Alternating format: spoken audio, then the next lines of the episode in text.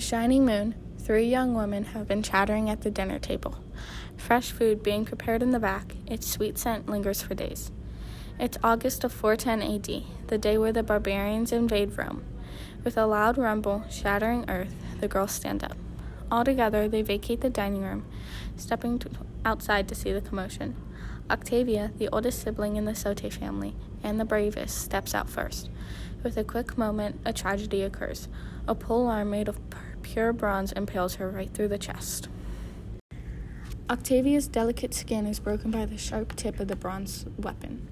The rest of the siblings stumble out of the small house upon hearing the commotion seeping through the thick wall separating inside from out. Several days after the mourning of their sister, both remaining sisters gathered at the large dining table. People have been dying more frequently. Disease, warfare, economic failure, murmured Luna. Father's friend has fallen ill, whispered Celia. The two girls sat in silence while listening to the clinking of their mother's dishes. It's a true shame, their mother added from the kitchen. Seems the fall of our great empire has come. The Sote family had barely enough food available for the four of them. Mr. Sote has been getting less business than ever because of the financial struggles the majority of Rome was facing. Prices for simple necessities were raised because the value of Roman currency was lowering due to the corrupt government and minting of the coins. Even the military seemed to be overspending, while working class had to work harder than before. There seemed like there was not much the Romans could do after the barbarian tribes invaded.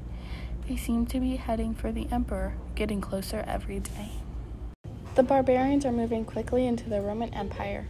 No one can even go outside any longer for fear a spear could be put through them, like what happened to Octavia. The barbarians, strengthened by time, fight against weakened and sick warriors from Rome. King Alaric, the mastermind behind this devised attack, sent them in hope to take over Rome, becoming the greatest empire of all time.